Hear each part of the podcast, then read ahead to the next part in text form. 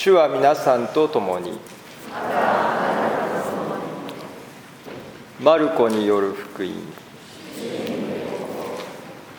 その時イエスは街道を出てシモンとアンデレの家に行った。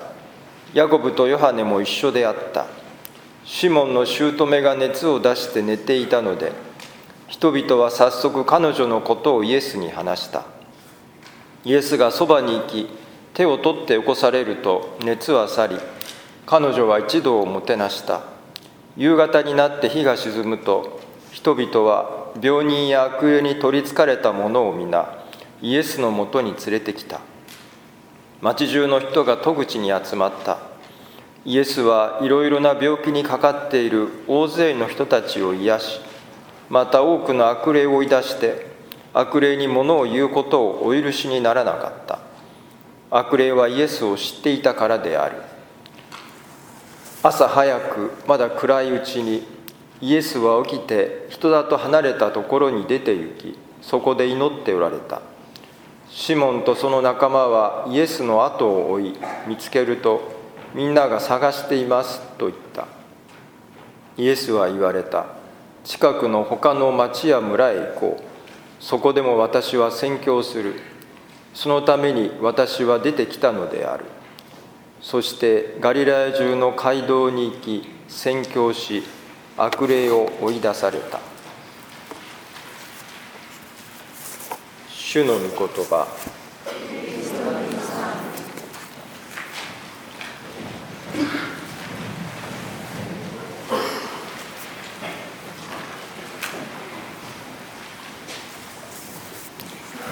まあ、今日の福音書は、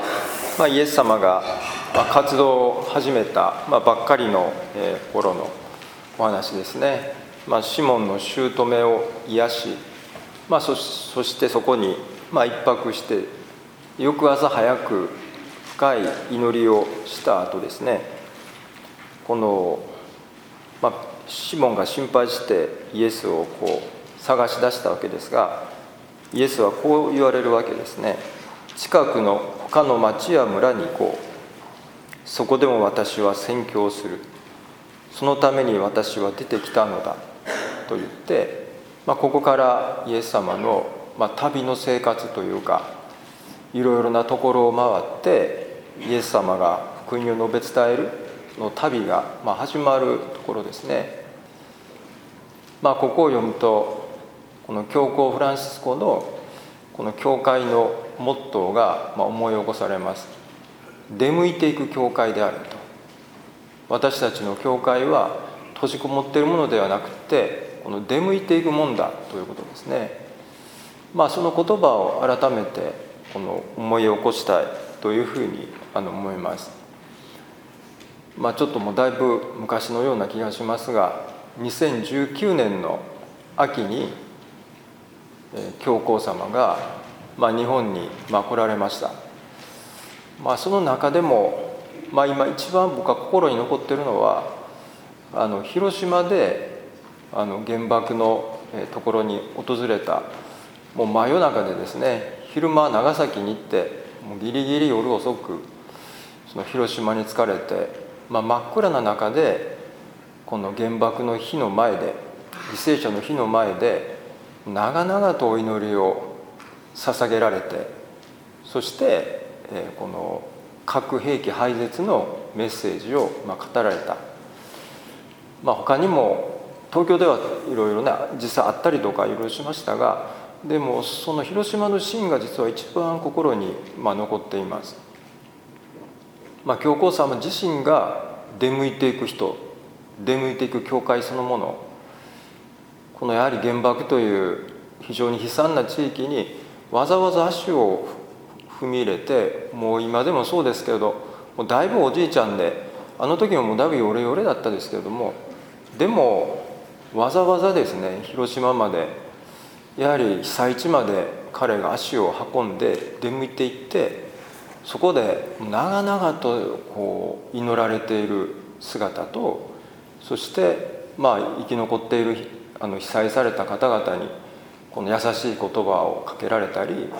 このそしてこうメッセージをこう語られる、あれこそ本当に出向いていく教会の、まあ、一番の原型だなというふうにあの思っています、まあ、しかしながらその後2020年の冬から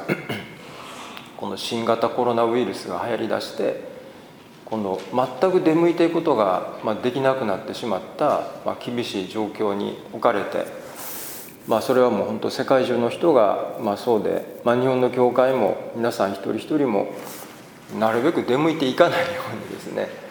まあその教皇様のメッセージと全く逆のような生き方をまあ強いられたわけですね。でもやはりようやくコロナが明けてきた今ですね、まあ、もちろんちょっとまだコロナがとかあのインフルエンザが流行ってるとかありますけれども。でも私たちは改めてあの教皇様のメッセージを思い出して私たちもやっぱり出向いていかなきゃならない出向いていくのが私たちの、まあ、本質的な使命であるということを改めて思い起こしたいというふうにあの思います。まあ、実際コロナの3年間じゃあ誰も出向いてなかったかといったら、まあ、そうでもなくてまあ、大阪の釜ヶ崎でちょっと私も今今今も関わりがあるんですが、まあ、その中でもやっぱり出向いてる人がいっぱいいた、まあ、特にやっぱり医療関係者ですけど、まあ、ちょっと訪問看護師の方々のコロナ中の話を聞いたら本当に、まあ、これ前に一回話したことがありますがもうびっくりするぐらい使命感を持ってこう命がけでですねまあもうほとんど独居老人なんですよね。小さな部屋でまあ、トイレとか共同のような、まあ、そういうところで多くの老人が今暮らしてるんですけど、まあ、とにかく信じられないぐらい困難の中に、まあ、とにかくほとんどの人は携帯も持ってないどころか固定電話もないんですね。だからまずワクチンの予約すらできない。あるいは自分で救急車も呼べないとかですね。療養施設にも入れない。とか、まあ、非常に大きな困難の中にずっと置かれてたんですけどそれを誰が助けていたかって言ったら、まあ、主に訪問介護士や、まあ、医療の関係の方々だったですけどもやっぱり出向いていってあの中でも命がけで助けてる人々が、まあ、たくさんいたということですよね。まあ、それは本当に今今思い起こしても、まあ、胸が締め付けられるような気持ちになることですけれども。まあ、結局それがどんなに困難で大変だったかということで まあ結局ちょっとそれは次のパンデミックに備えて記録を残しておいた方がいいということになってですね。でちょっとある大、まあ、結局いろいろ考えてある大学の、まあ、大学の先生もちょっと仲間の中にいるんで、まあ、大学の研究発表という形でですね今そのその時の記録をまとめて、まあ、3月の末ぐらいにちょっと発表する予定なんで発表されたらネットで公開されるのでまあ、誰でも見れるような形にちょっとまあする予定ではあるんですがまあこのなんで出向いていかなきゃならないかって言ったら困ってる人がいるからということに尽きてるわけですよね。苦しんだり困ってる人がいるからこそ私たちはそこにできる限りやっぱ出向いていく人が必要ということですね。それは今でも能登半島の地震でもなかなかボランティアがたくさんは入れないですけれどもでもやっぱり誰かが出向いていって助ける人が必ず必要でそれこそがイエス様の心であるわけだし、まあ、教皇フランシスコの、えー、メッセージと、まあ、行動だというふうにあの思います。ただもちろんその状況によって若い人だったら本当にねこれから出向いていかなきゃならないから未来に向かって出向いていかなきゃならないですけどもでも都市は都市が取れを取れほど物理的にはもちろん難しくなりますがただ私たち一人一人がやっぱり出向いていくそのような心がけで、まあ、生きていくか生きていかないかで大きな差が出てくるんじゃないかなと思いますね。出向いていって何をするのか、まあ、フランスコ教皇のように祈りを捧げる。しかも通り一遍の祈りじゃなくて、まあ、心からの祈りを、まあ、その場で。要はそこに行けなくても大きな祈りを捧げることは私たちには、いつでもできますしでそこでやっぱり愛の言葉慰めの励ましをそのようなことを語るだけでも私たちにできることは、まあ、多々あるでしょう、まあ、それがごく近くの人であるならばそれはももっと可能だと思いますね。で訪問介護士のされてることも、まあ、ごく普通のことですけれども、まあ、結局コロナで倒れててもう食料も買いに行けないとか飲み水もないとかですね。あるいは何もできない、まあ、そういうので食料を持ってったりその飲み水を持ってったりあるいは体調を見て救急車を呼ぶか呼ばないかその、まあ、具体的な小さな一つ一つのこう手助けの積み重ね、まあ、ただそれだけのことですけれどもでも私たちが周りにいる困ってる人に、まあ、具体的なそういう小さな、まあ、食べ物の心配とか体の心配とか僕は病院に行けない人は何かその手はずを整えるとか、まあ、ごくごく具体的な、まあ、手助けしかもまあ簡単で身近でできる、まあ、大切なことですけれども出向いていく先はやはり苦しんでいる人や悲しんでる人。でそこでこそ私たちは祈りを捧げ慰めの言葉を語り必要なできる小さな手助けをする。まあそれのまあ繰り返しを私たちができればそれで十分じゃないかと思いますし、まあ、それができるかできないかが大きな差があるようにも思います。シモンの姑も癒されてですねすぐに彼女は一度もてなしたとありますよね。私たちはやはり癒されたものとして、まあ、癒されながら、まあ、逆に、まあ、今、えー、ピンチに陥っている人がいるいるならばそれは逆に周りの人に手助けを願ったらいいと思いますが神様と周りの人に。そして私たちが一旦力づけられたらこのシモンの姑のように周りの人をもてなして世話をしたりする、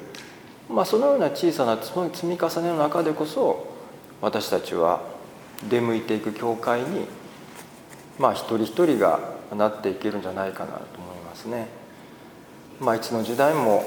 まあ、苦しんでる人全然困ってる人とか病気の人がまあいっぱいおられますから私たちがま少しでもできることを果たしていけるように願いましょうそして結局のところ私たちみんなですねどこに出向いていくかって言ったら結局最終的には死に向かって出向いていかなきゃならない。実際のところとどまれないんですよね。今いる場には。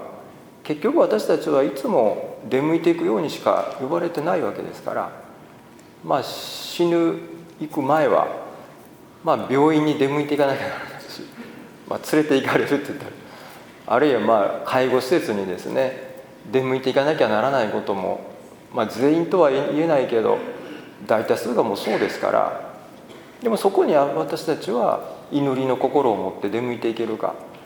その場でも出向いていったものとして祈りを捧げ周りの人々に優しい言葉をかけ